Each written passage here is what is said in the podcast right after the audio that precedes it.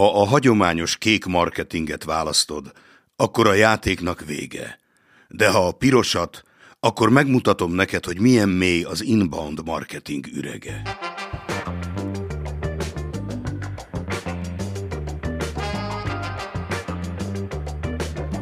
Ez a Senpai az Inbound Marketingről című podcast, ahol házigazdánk Damjanovics Nebojsa brutális őszinteséggel ad gyakorlatias tanácsokat arról, hogyan lesz a marketingnek köszönhetően több vevő.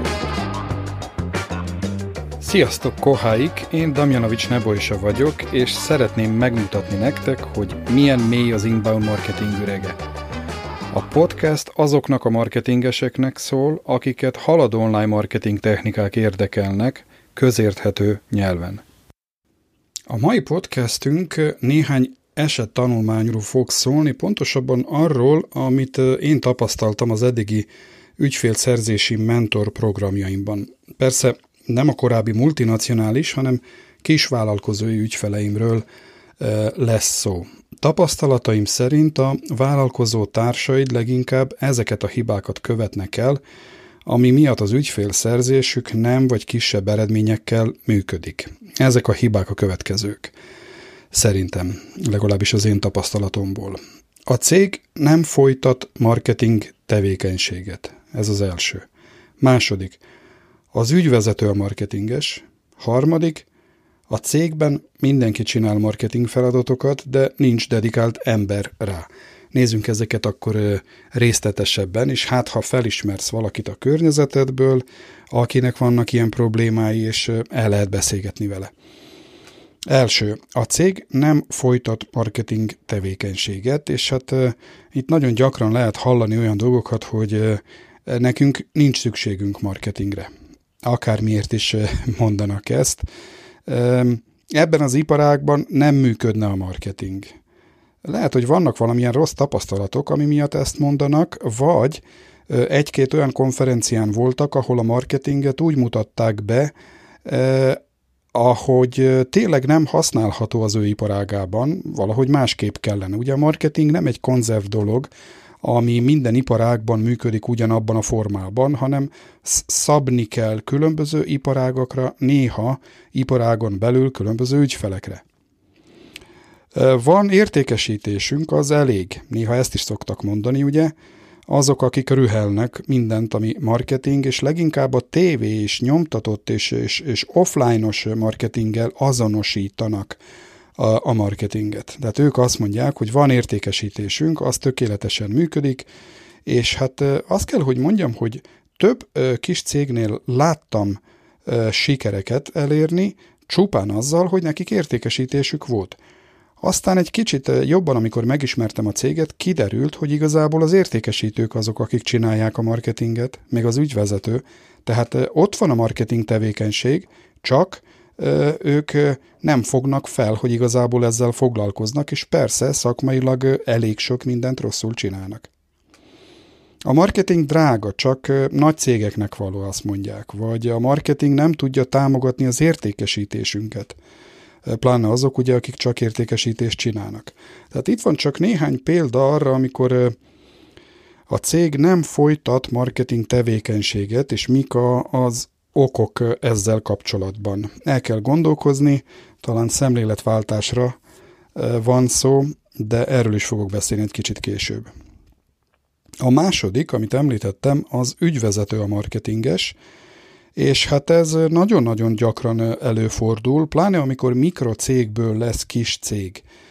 Bevallom őszintén, jó pár éve ezelőtt, mondjuk olyan tíz éve ezelőtt nálam is ez pörgött, ugyanis én független tanácsadóként elindítottam a, a pályafutásomat valamikor 17 éve ezelőtt, és hát a független marketing tanácsadó az azt jelent, hogy független, tehát esetleg vannak asszisztensei, akik dolgoznak vele, de ritkán a, a nagy, combos, fontos feladatokat vesz át bárki. Na most, ha a cég elkezd növekedni, persze, ha növekedés a cél, ha a cég elkezd növekedni, és elkezdenek bejönni különböző szakemberek, akkor ugye ezen változtatni kell. Tehát leginkább ezeket a dolgokat hallom e, ilyen kis cégeknél. mondja csak nekem, majd én megcsinálom. Ugye ismerős. Én is gyakran ezt mondtam, amikor kaptam jó tanácsokat. Vagy nem bízok másba. Lehet, hogy rossz tapasztalatai voltak, ezért mondjuk azt mondja, hogy nem bízik másba, vagy amíg elmagyarázom annak a valakinek, addig megcsinálom én. Nálam is ez volt a probléma.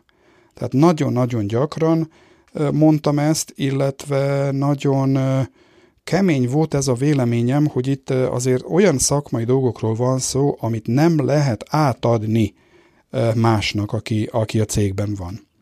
És hát akkor én is elkezdtem gondolkozni, hogy hát csinálni akarom azt, amit szeretek, tehát tanácsadást, vagy a marketinget, vagy céget akarok vezetni, mert más szemléletre van szükség.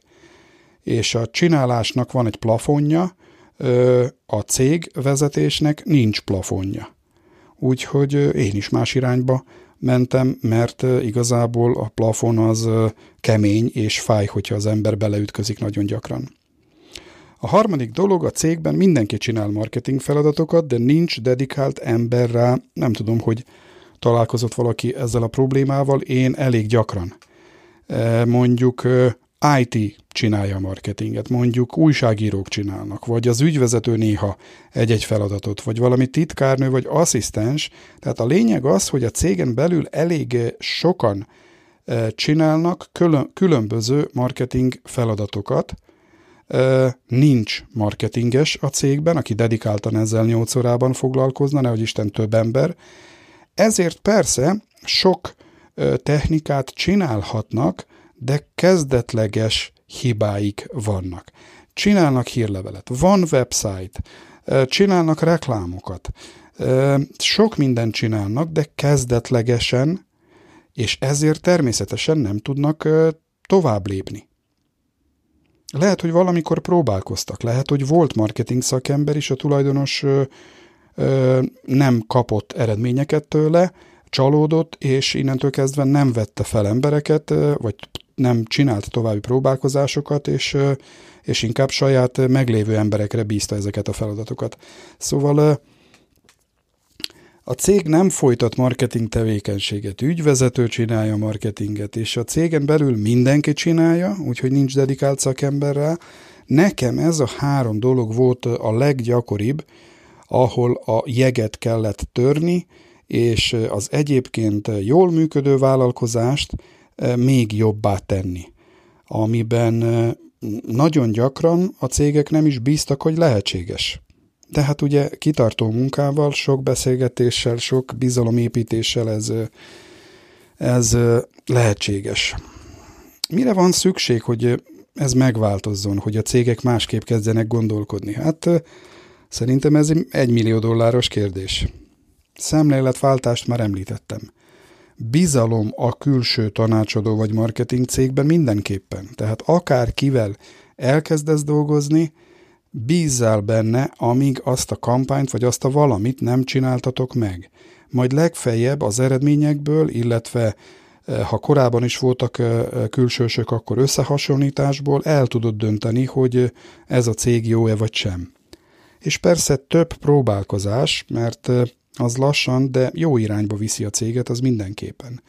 Tehát olyan, olyannal is találkoztam, aki nagyon sok rossz tapasztalaton ment keresztül, de mindegyikből tanult valamit, és másik a következő embernél, vagy a cégnél nem követte ugyanezt a hibát.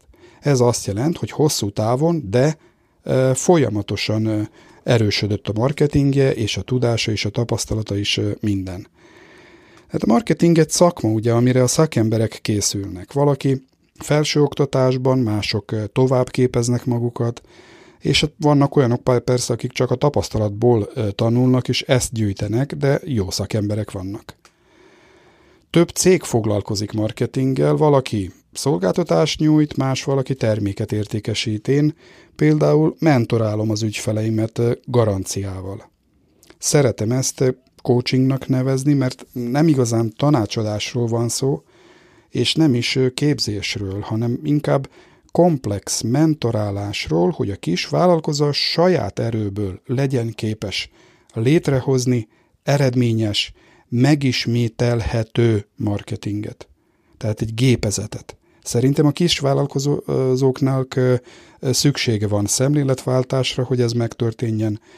Jobban kell bízniuk azzal, akikkel dolgoznak együtt, és hát próbálkozniuk kell.